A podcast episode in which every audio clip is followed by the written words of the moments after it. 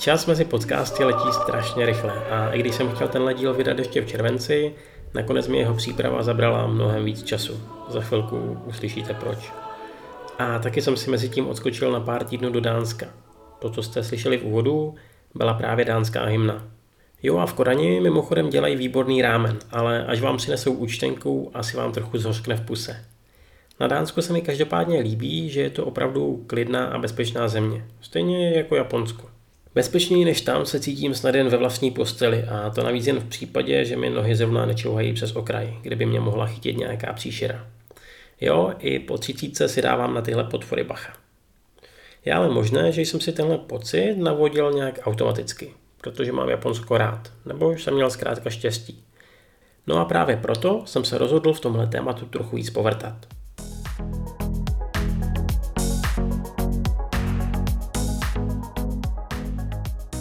O Japonsku se často mluví jako o jedné z nejbezpečnějších zemí světa. Sám to rád vytahuju, kdykoliv mám příležitost se o tom s někým bavit, ale nikdy jsem se o tohle téma vlastně nezajímal moc do hloubky. Česko mimochodem do té skupiny nejvíce bezpečných zemí patří taky. Stejně jako třeba Island nebo už zmíněné Dánsko. Jak je to ale teda s tím Japonskem? Na co se připravit? Můžou vás okrást, zabít? Jsou nějaké zóny, kam se nechodí? A co přírodní katastrofy? O tom všem chci dneska mluvit.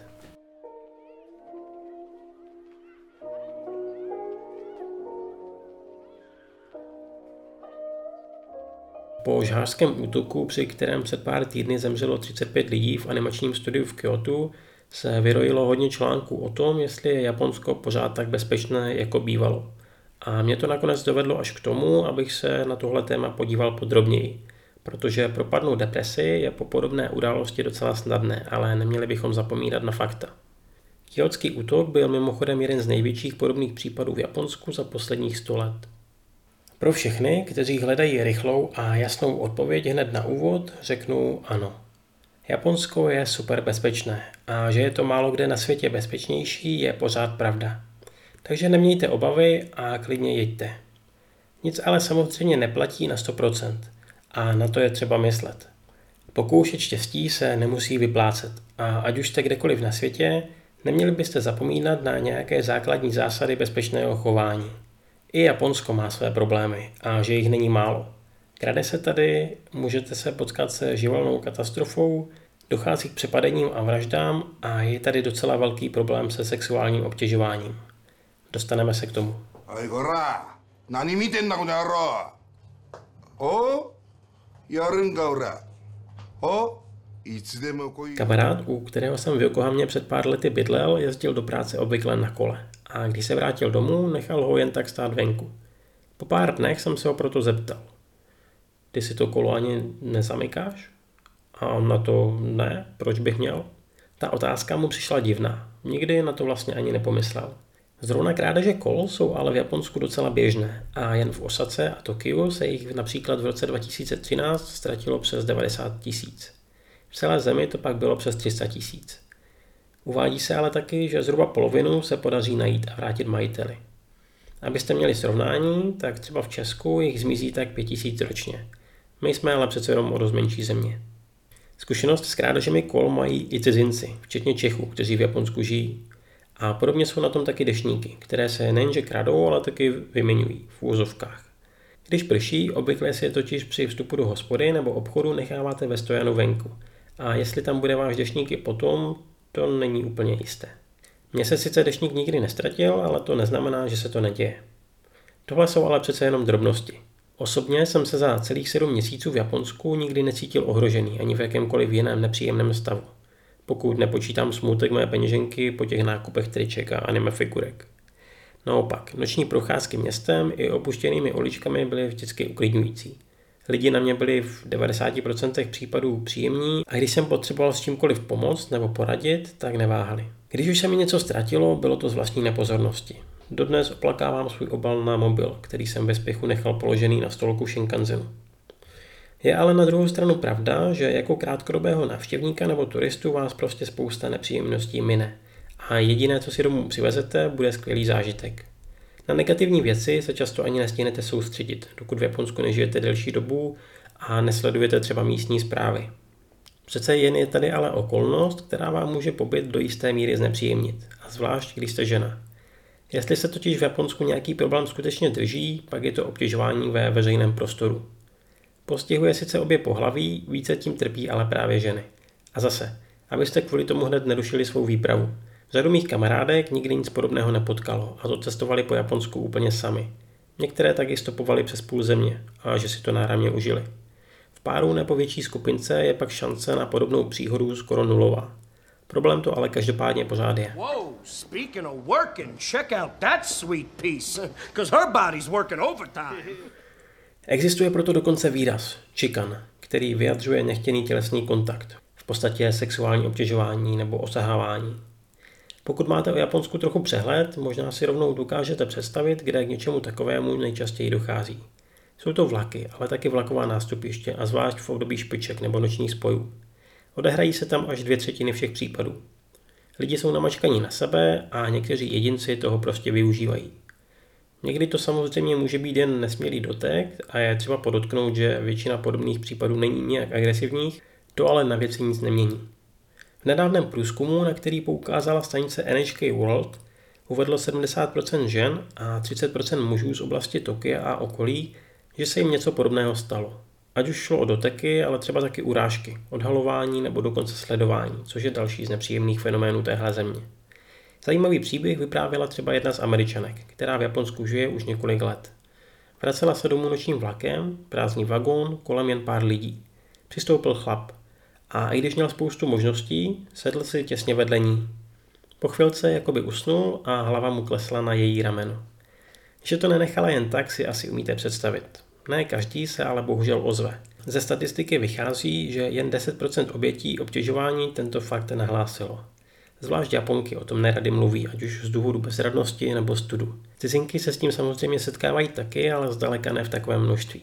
Možná i z obavy pachatelů, že by kolem toho mohli udělat větší rozruch. Dobré je taky zmínit, že to rozhodně není jen záležitost posledních let. Země na to reagovala už v roce 2000 několika typy opatření, které sice nejsou stoprocentně efektivní, ale pomáhají. Jedním z nich jsou například vagóny vyhrazené pouze pro ženy, které jsou vyznačené růžovou barvou.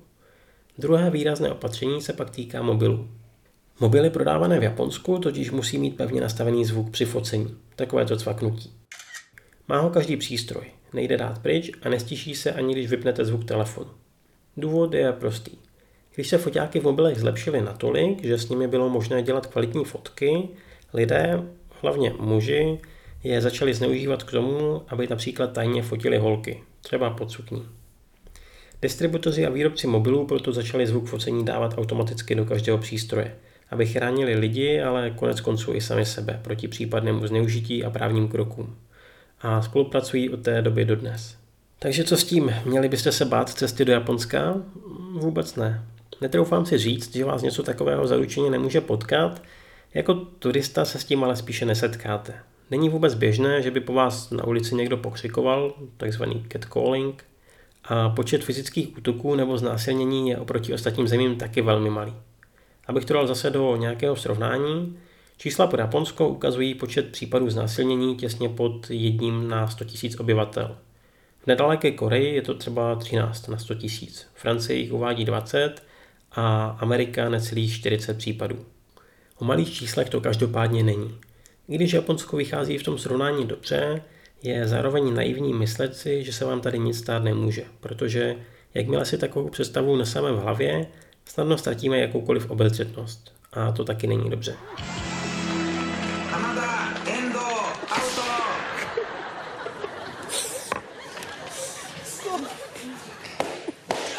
Japonsko je pořád hodně homogenní země, takže jako cizinec budete na spoustě míst vyčnívat, a zvlášť v menších městech. V Japonsku například není tolik běžné nosit velké výstřihy, takže pokud je to váš styl, patrně dost vyniknete. Jsou samozřejmě Japonci a Japonky, kteří berou uslování cizinců jako určitý druh sportu. Jsou holky, které se chtějí pochlubit partnerem z jiné země a muži, které přitahují holky ze zahraničí. Takové věci najdete všude po světě a Japonsko zkrátka není výjimkou. Existují desítky případů, kdy muži uvádí, jak se nechali zatáhnout hezkou Japonkou do baru, kde pak skončili s dluhem v desítkách tisíc, protože si pak na ně objednával tajně celý bar. A když nechtěli zaplatit, vyhazovač jim v tom pomohl. Jednoduchý podvod. Tím chci ilustrovat, že by se na pozoru neměly mít jenom ženy. Takovým situacím každopádně může zabránit právě to normální obezřetné chování. Podobná věc se vám prostě může stát stejně tak v Praze jako v Tokiu. Celým tímhle příkladem vás každopádně nechci nějak vyděsit. Častokrát se totiž stane, že vás Japonci přijdou oslovit jenom tak, z dobré vůle. Buď vám chtějí pomoct, anebo si třeba chtějí procvičit angličtinu. A tyhle setkání jsou rozhodně příjemné a je to jeden z těch zážitků, na který budete rádi vzpomínat. Hazukashi! Embarrass! Embarrass! Fantastic! Když už jsme u toho, možná by stálo za to uvést si nějaká místa, kam se v Japonsku nevyplatí chodit. Mezi těmi, před kterými průvodci varují, jsou třeba dvě části Tokia. Kabukicho, která je nedaleko stanice Shinjuku, a pak Roppongi. Obě čtvrti jsou vyhlášené svými bary a nočními kluby, kde cizinci utrácejí částky, které často sami nechtějí. Jo, jsou to přesně ty oblasti, o kterých jsem před chvilkou mluvil. Samotnému se mi to ale těžko posuzuje. Na obou místech jsem několikrát byl, ve dne i v noci a vždycky to bylo v pohodě. Je pravda, že ropongy mi seděli víc a v některých uličkách Kabukicho bych sám bloudit nechtěl. Ono to i přes den na pár místech nevypadalo zrovna lákavě, ale tím to pro mě v podstatě skončilo. Ropongy jsou hodně stylové a ceny v barech jsou sami o sobě docela vysoké, na tož, aby vás ještě někdo natáhl. Je to tam ale parádní, co se týče kultury a dobrých restaurací. Z uměleckého muzea Mori je třeba krásný výhled na Tokyo Tower. Kabukicho je s tím horším z téhle dvojice, plné heren, love hotelů a barů. Co do počtu podobných podniků je prý největší taková čtvrt na světě. Když ale budete obezřetní, nic by vám hrozit nemělo. A co moje oblíbená Osaka? Tak v Osace prosím máme taky jednu čtvrť, kam se lidi moc nehrnou. Po staru se jí říká Kamagasaki, nově Airinchiku, a je to největší slam v Japonsku. Kdo Osaku trochu zná, je to nedaleko stanice Shin Imamiya. Sám jsem tam ale nebyl, takže těžko říct, nakolik je tahle oblast skutečně nebezpečná. Hádám, že tady můžete narazit na lidi, kteří budou nepříjemní, ale stejně tak můžete mít naprosto normální zkušenost. Mezi turisty je mimochodem toto místo dost populární kvůli levnějšímu bydlení. K dalším oblastem, které mají slabší pověst, patří taky osacká Shinsekai, která mě osobně třeba přišla úplně v pohodě.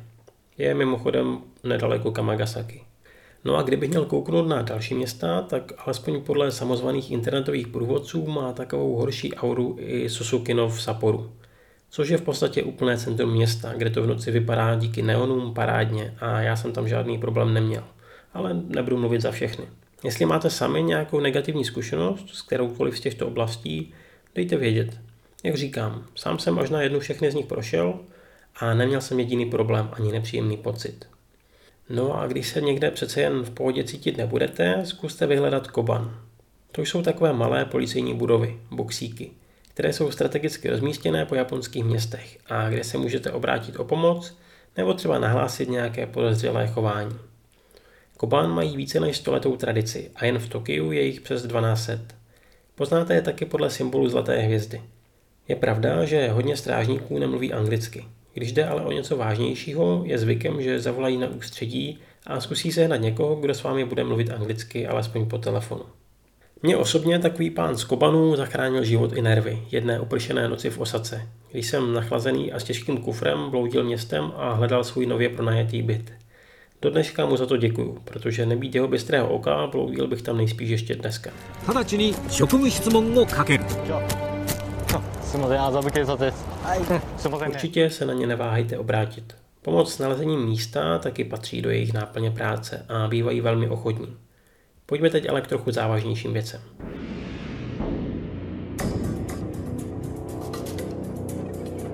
Počet vražd se v Japonsku od roku 1955 trvale snižuje a je jeden z nejnižších na světě. Z 221 zemí, kde ta poslední je nejlepší, je Japonsko obvykle kolem dvousté pozice. Počet vražd je pod hranicí 0,5 na 100 000 obyvatel. Pro srovnání Tajvan má 0,8, Anglie 0,9, Amerika 4,8 a číslo pro Brazílii snad ani vědět nechcete. Zatímco v 60. letech se počet vražd pohyboval kolem 3,5 tisíce, dneska je to zhruba 700 případů za rok. Jedním z důvodů může být i náročnost pro získání zbraně. Pouze jedna ze 175 domácností v Japonsku má střelnou zbraň. V Americe je to pro vaši představu jedna ze tří. Vlastnictví zbraní v Japonsku omezují zákony. Vlastník musí postoupit náročné testy a prověření. Stejně jako musí policii nahlásit přesné umístění zbraně a nábojů, které navíc musí být uloženy separátně. Každé tři roky pak dochází na testy, kterými si může obnovit povolení k držení zbraně. Stejně jako u vražd platí malá čísla taky pro větší nenásilné i násilné krádeže, kde se Japonsko pohybuje zhruba na čtvrtině případů toho, co se stane třeba v jiných velkých zemích, jako je Francie nebo Amerika. Aby to ale nebylo pořád tak pozitivní, problém mají v Japonsku třeba s krádežemi aut. Jen za rok 2016 se jich ukradlo zhruba 36 tisíc, což je skoro stejně jako ve Velké Británii s polovinou obyvatel. Když ale pomineme ty auta, já třeba žádné nemám, takže jsem pro Japonsku vlastně skvěle připravený, je obecně trestná činnost hodně malá. To ale bohužel neznamená, že by se Japonci vyhnuli útokům pomatených lidí, kteří z různých pohnutek zavraždí osoby kolem sebe. Jeden takový tragický případ, když nepočítám aktuální kauzu z Kyoto, se odehrál v roce 2016. Dva další pak v roce 2008. Důvody byly různé. Jeden z pachatelů například uvedl, že nemá žádné přátele a cítí se pro svět ošklivý. Všichni ho ignorují. Pocit jakéhosi vyčlenění bývá u těchto případů docela častý. Má to do určité míry co dělat s mentalitou japonské společnosti, kde je kladený velký tlak na to, aby člověk mezi ostatní zapadl a nevyčníval. A jsou to pak tyhle ojedinělé, ale strašné případy, které společnost děsí. V aktuálních průzkumech Japonci dokonce uvádí, že z jejich pohledu kriminalita dlouhodobě roste a že pocitují větší obavy o svou bezpečnost. Může za to ale do jisté míry paradoxně právě ta malá kriminalita. Když už se totiž něco stane, média se toho horlivě chytí a spíše než na skutečný stav se soustředí více na závažné případy a pochybení policie. A to pocitu bezpečnosti rozhodně nepomáhá. A je bohužel pravda, že za horší reputaci si policie trochu může sama. Třeba případem z roku 2014, kdy se zjistilo, že strážníci v Osace nenahlásili úřadům přes 80 tisíc přestupků z období let 2008 až 2012. To, aby pomohli zlepšit reputaci regionu. Většina z toho sice byly krádeže kol a tak podobně, to ale celou věc moc nezlepší. Možná si ve spojitosti s tím vším říkáte, jak si dneska asi stojí Yakuza, japonská mafie. Podle čísel, které zveřejnila Národní policejní agentura, existuje i dnes v Japonsku 21 hlavních skupin, které mají dohromady přes 53 tisíc členů. A tak není divu, že i dneska v japonských lázních narazíte na nápisy, že je zakázán vstup lidem s tetováním. Právě proto, že se zde dříve často scházeli potetovaní členové Jakuzy. っていうのはやっぱり一応思想家でそういう民族運動をしてるのでヤクザがやってるようなしのぎに手を出したりとか potřebovala i se nadat. Mohli bychom se samozřejmě ještě bavit o dalších oblastech, jako je šikana na školách nebo podvodné telefonáty, které jsou v Japonsku hodně časté. Krátkodobých návštěvníků a turistů se to ale přímo netýká a tak tuhle část přeskočím jen s jedním údajem, jen pro zajímavost. V roce 2017 japonská policie zjistila 8,5 tisíce podvodných telefonátů, které se snažily vylákat z lidí peníze. Celková škoda 20 milionů jenů. Jo, ani takových šmejdů není Japonsko ušetřené. Co se týče drog, v Japonsku platí nulová tolerance, včetně marihuany. A postihy jsou hodně přísné, tak na to raději ani nemyslete. Ví to hlavně japonské celebrity, sportovci a známé osobnosti. Když někoho takového přistihnou, může se prakticky rozloučit s kariérou. Sponzoři s ním zruší smlouvy, dostane zákaz činnosti, v seriálech ho předabují a ještě se bude muset oficiálně omluvit svým fanouškům ve veřejné televizi. Podobně je na tom tolerance alkoholu. Do parku si s pivem klidně sednout můžete, když vám ale naměří alkohol za volantem, máte průšvih. Pokud vás chytí s hranicí nad 0,03 promile, můžete dostat až 5 let vězení nebo pokutu 10 000 dolarů. A platí to i pro cyklisty. Mimochodem, jestli vás chytí opilého při řízení a budete mít spolujezdce, tak i on bude čelit trestu za to, že vás nechal řídit. A postih může navíc hrozit i baru, který vám nalil před odjezdem. Jo, tohle je docela drsný svět. 緊急地震速報です強い揺れに警戒してください Pojďme teďka kouknout na ty živelné katastrofy, protože tohle určitě spousta lidí řeší více než nějaké krádeže. Japonsko je zemí zemětřesení a tajfunů. Zvlášť minulý rok byl na podobné události hodně bohatý. Japonské ostrovy se totiž nachází na takzvaném ohnivém kruhu, což je pásmo kolem Tichého oceánu, kde dochází k 90% všech zemětřesení. Jaké štěstí. Za rok takových otřesů proběhne několik tisíc a je v podstatě nemožné, že byste do Japonska přijeli v době, kdy žádné zemětřesení neprobíhá. Ale to neznamená, že ho pocítíte. Naprostá většina takových otřesů nejde poznat. Jsou hodně malé a sotva upoutají vaší pozornost. Co když ale přijde nějaké větší? Může se stát. Sám jsem už zažil tři, obvykle kolem druhého a třetího stupně, při kterých se nám zatřepal dům, ale nikdy to netrvalo déle než pár vteřin. A spíše než ohrožení to pro mě byl nezvyklý pocit. Kamarádi Japonci na tyhle situace nějak nereagovali. Budovy jsou na to zkrátka připravené a dokud nepřijde skutečně velká pohroma, málo kdo se tím nějak zabývá. Velká ničivá zemětřesení přichází zhruba jednou za sto let a věci se obvykle snaží předpovědět. Jedno z nejhorších proběhlo v roce 1923 nedaleko Tokia. Z desetibodové Richterovy škály se vyšpalo na osmičku. Japonci mimochodem pro hodnocení zemětřesení používají vlastní stupnici, která se jmenuje Shindo a nejvyšší číslo má 7. To ale naštěstí zatím nikdy nenastalo. Ničivé bylo zemětřesení v roce 95 v Kobe a vůbec největší se objevilo v roce 2011 a máme ho spojené s havárií v elektrárně Fukushima. Tehdy se síla zemětřesení dostala na devítku a zemřelo téměř 20 tisíc lidí, i vinou skoro 40-metrové vlny tsunami. Bude v dohledné době nějaké další velké zemětřesení? O tom věci bohužel nepochybují. Řeší se jenom kdy přesně a horizont vychází na kdykoliv v nejbližších 30 letech. Život v Japonsku má prostě svoje úskalí. Co v případě zemětřesení dělat? V prvé řadě nepanikařte. Většina je opravdu malá a odezní během chvilky. Japonci kvůli tomu nejspíš nezvednou ani pohled od monitoru. No a kdyby přišlo něco většího, zkuste následovat tyhle pravidla.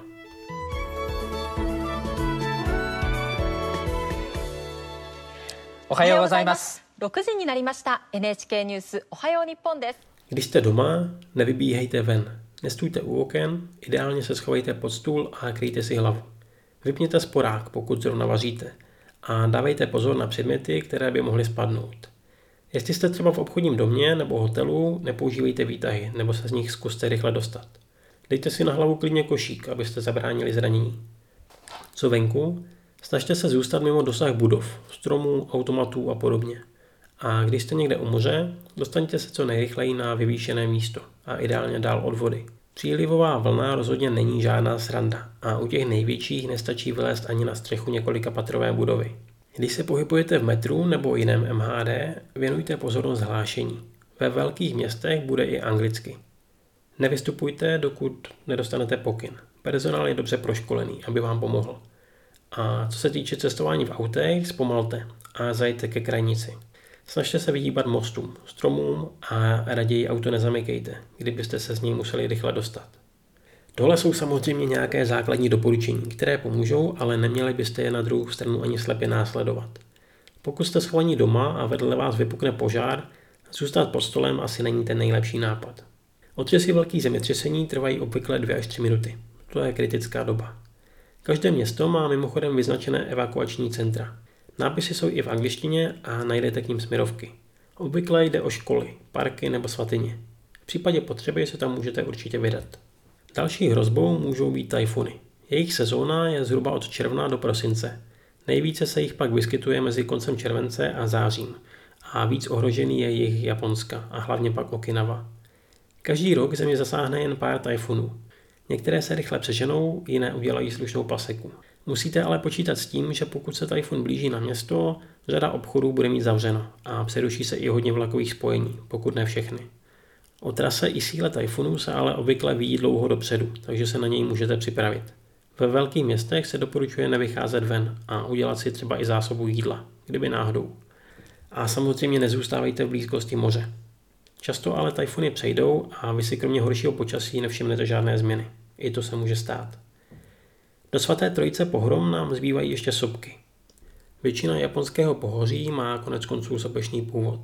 Než ale přejdeme k neštěstí, poděkujme jim deseti vteřinami ticha za horké prameny.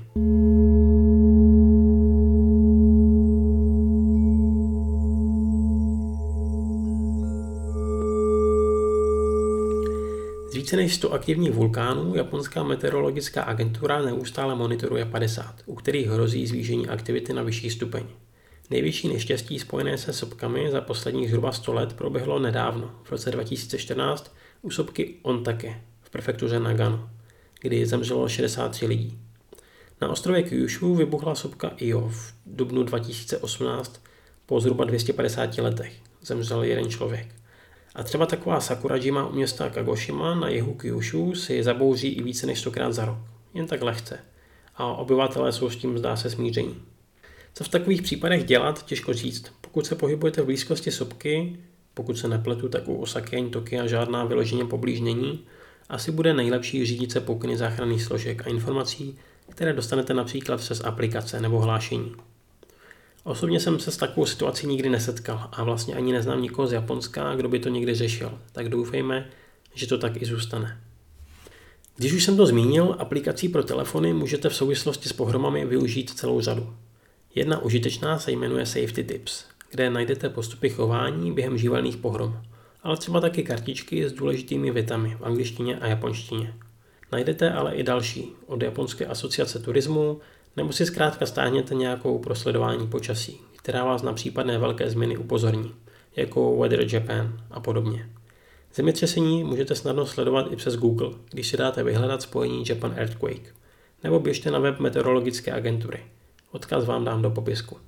Varovat vás mimochodem budou třeba i o vysokých vedrech, které v Japonsku hlavně v červenci a srpnu bývají a že umí být hodně nepříjemné. V červenci minulého roku zemřelo kvůli vysokým teplotám na 40 stupňů přes 200 lidí, tak bacha na to. Určitě mimochodem doporučuji navštívit i některá muzea, která se živelným pohromám věnují, protože díky tomu získáte na celou událost úplně jiný pohled. Jedno takové je například v Kobe. Navštívit navíc můžete i prevenční centra, kam často chodí školáci, aby si vyzkoušeli, jaké to je zažít různé typy událostí a zjistili, jak se v takových případech chovat. Kamarádka mě před rokem vzala do podobného centra v Saporu a je to rozhodně cená zkušenost. Vyzkoušíte si silný tajfun, únik z hořícího domu, vysoké stupně zemětřesení a tak dále. A vstup navíc bývá obvykle zdarma. OK, pojďme si nakonec shrnout nějaké obecné typy a doporučení. Do Japonska nepotřebujete žádné speciální očkování. Voda z kohoutků se dá pít a zdravotnictví je na vysoké úrovni. I když je pravda, že si místní občas stěžují na rychlost sanitek a jejich rozhodování, kam vás vlastně můžou odvést. To ale nebývá ani tak vinou samotných ambulancí, jako spíše příjmu pacientů v nemocnicích. Buďte přirozeně obezřetní. Japonsko je nadmíru bezpečná země, kterou sice občas postihne nějaká živelná katastrofa, ale ty velké nebývají zrovna časté. Mimochodem, když v Japonsku proběhne zemětřesení, neznamená to, že je ohrožené celé území, ale obvykle jen jedna malá oblast. Zemětřesení v Praze lidi v Barceloně s největší pravděpodobností taky neohrozí. To jen tak na okraj. Nemusíte se bát chodit někde v noci, ani stopovat, ale vyrazit do podezřelého baru v zapadlé čtvrti se vám může vymstít stejně jako kdekoliv jinde na světě. Když nemusíte, vyhněte se přeplněným vlakům v ranní špičce. Zní to sice jako srandovní zážitek, ale věřte mi, jet tak delší dobu opravdu není nic příjemného. Jestli máte tetování, zjistěte si, do kterých lázní vás pustí. Ne všechny je akceptují kvůli zkušenostem z mafií. Chovejte se rozumně a úctivě k tradicím. Respektujte místní zvyky a klidně strkejte u jídla. Pochvala pro kuchaře to není, ale hlavu vám za to taky neutrhne. Nedávejte dýško a myslete na to, že když někde necháte věci bez dozoru, je pravděpodobné, že tam zůstanou, ale proč pokoušet štěstí? Výběry z bankomatů jsou bezpečné, hlavně v kombiny samoobsluhách. A když se vám něco stane, obraťte se na strážníky z Kobanu nebo mějte uložené důležitá čísla. 110 je policie, 119 záchranka a hasiči. Myslete ale na to, že ne vždycky musí umět anglicky a možná občas potrvá, než někoho se ženou. Když si náhodou neporozumíte, doporučuje se minimálně nahlásit jméno a adresu. To je základ. No a pokud máte strach třeba ze zemětřesení, určitě si nainstalujte nějakou dobrou aplikaci nebo sledujte internet, kde se dozvíte o všem podstatném. No a tím bychom měli mít všechno. A to jsem ještě spoustu informací vynechal. Pro nějakou základní představu o tom, jak to v Japonsku vypadá, by to ale mohlo stačit. Některé zdroje, ze kterých jsem čerpal, vám přidám dolů do popisku. Většinou to byly různé průzkumy mezinárodních organizací, zprávy Japonské asociace turismu, statistiky policie nebo ministerstva zahraničí, ale taky odborné články, videa a hlavně moje zkušenosti a zkušenosti mých kamarádů z Japonska. Hlavní informace, kterou byste si měli z tohohle dílu podcastu odnést je, že Japonsko je opravdu hodně bezpečná země a málo který stát se s ním v tomhle ohledu může rovnat. To ale zároveň neznamená, že je to země plná jednorožců a stoprocentně pozitivních lidí, protože není. I tady se vám může něco stát. I tady můžete mít negativní zkušenost a někdo vás může třeba okrást.